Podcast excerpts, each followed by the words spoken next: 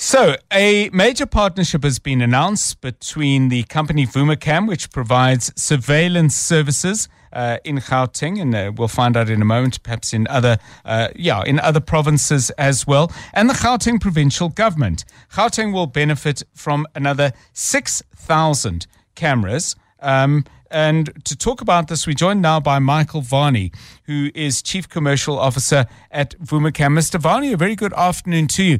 I've just realized that I may have made a mistake in my introduction, and, and you'll set the scene and give us the correct numbers.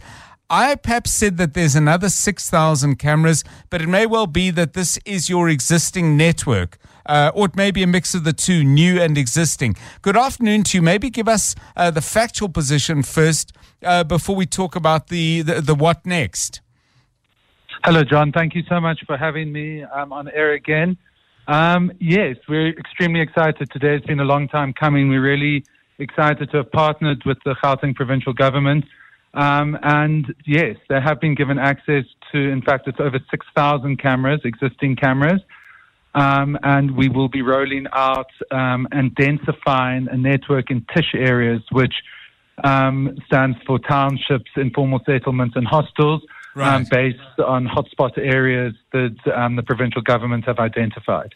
Okay, so 6,000 is what you, of VumaCam, have installed, backed up by your own services partnering with the Gauteng provincial government.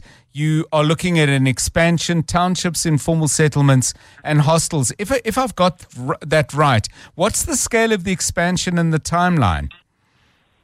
So, look, I mean, for us to implement our network, there are obviously a couple of hurdles that we need to overcome.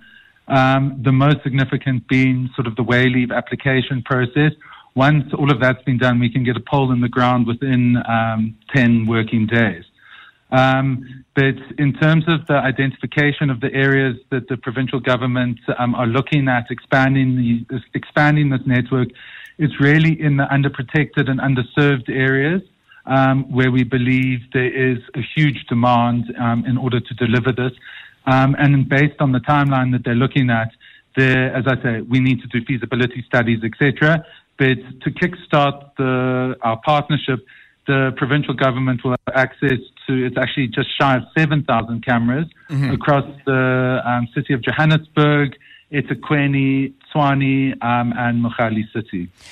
I want to understand better then what, what this changes because presumably when you've put up services uh, let's pick a suburb, Mondeor, for the sake of argument, whether you're there or not, but I'll just pick, pick a particular neighborhood. We are there, yeah. Okay, so you would put that in backed up by services that are that don't include the police at present or do?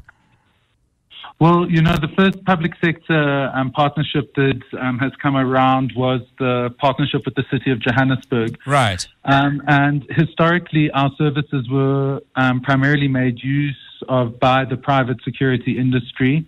Um, and the huge um, advancements that we've made through this public-private partnership has meant that private security companies are able to now rely on public sector policing to back up um, when there is an incident, a necessary incident. Um, how the city of Johannesburg have used it is from a crime fighting um, and prevention um, perspective, but also for other sectors within the city, such as Pikitup, who have a huge challenge yes. Um, at the moment, with the legal dumping, etc. We picked up a fire for emergency medical responses um, in one of the buildings. So it is pretty broad in terms of the services that we provide um, through the access to the platform. But to answer your question, um, it now means that we are able to bring SAPS, the South African Police Service, um, and the municipal police service, whether it's Tshwane Metro Police or Johannesburg Metro Police, um, into into the onto the platform. So, so let, us run the movie a little bit and, and stay in Mon- Mondeor and work with this scenario. So, something happens in uh, a block, let's say in Mondeor, that creates the very very strong impression that people are circling an area in a, a, suspicious looking vehicle with a view to breaking into a particular property. how are the decisions made as to who responds? I mean, does uh, the police commander in that area say, we're going in? Does security, uh, the, the um, security company that's maybe got some kind of contract for either the premises or the area have the have the first and last word? Um, it, it, it all sounds great, but if it's not coordinated and backed up by services, uh, it might not really change anything. How, how would something like that work? And by the way, if you've got a better example, please use it. No, well, I mean, that's a fantastic question and good example. Historically, um, access to our network has been based on um, you obviously pay to have access to it. And so the private security industry historically have been making use of our platform in their control rooms and based on the advanced analytics that's overlaid over our network, they are given alerts in their control room, which will right. determine whether this is a vehicle of interest, etc. Um, what we've done um, most recently with the city of Johannesburg, which will be replicated for the Gauteng provincial government, has been that um, our proof platform is running live in their control rooms. Um, they're able to determine whether this is a risk, and they can dispatch based on um, the informed situational awareness that our platform provides them with.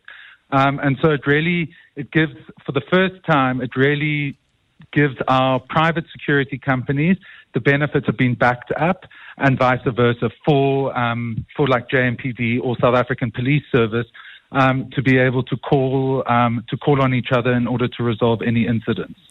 And, and and just finally, I mean the the expansion into the areas that you outlined uh, in in a generic sense, without being specific about the where. Is is is the partnership there going to extend to some kind of financing arrangement, or would that be something that the Gauteng provincial government would need to find money for, and and Vumacam would be the implementing agent? No, so I think that that's the beauty of our partnership is that Vumacam is connect, um, committed to densifying the network across the entire country.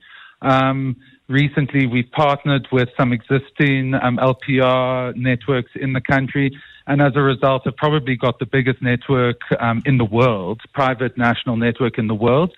Um, and so it is our intention to continue to self fund the expansion of our network but to make it available to our partners in both the private and public sectors.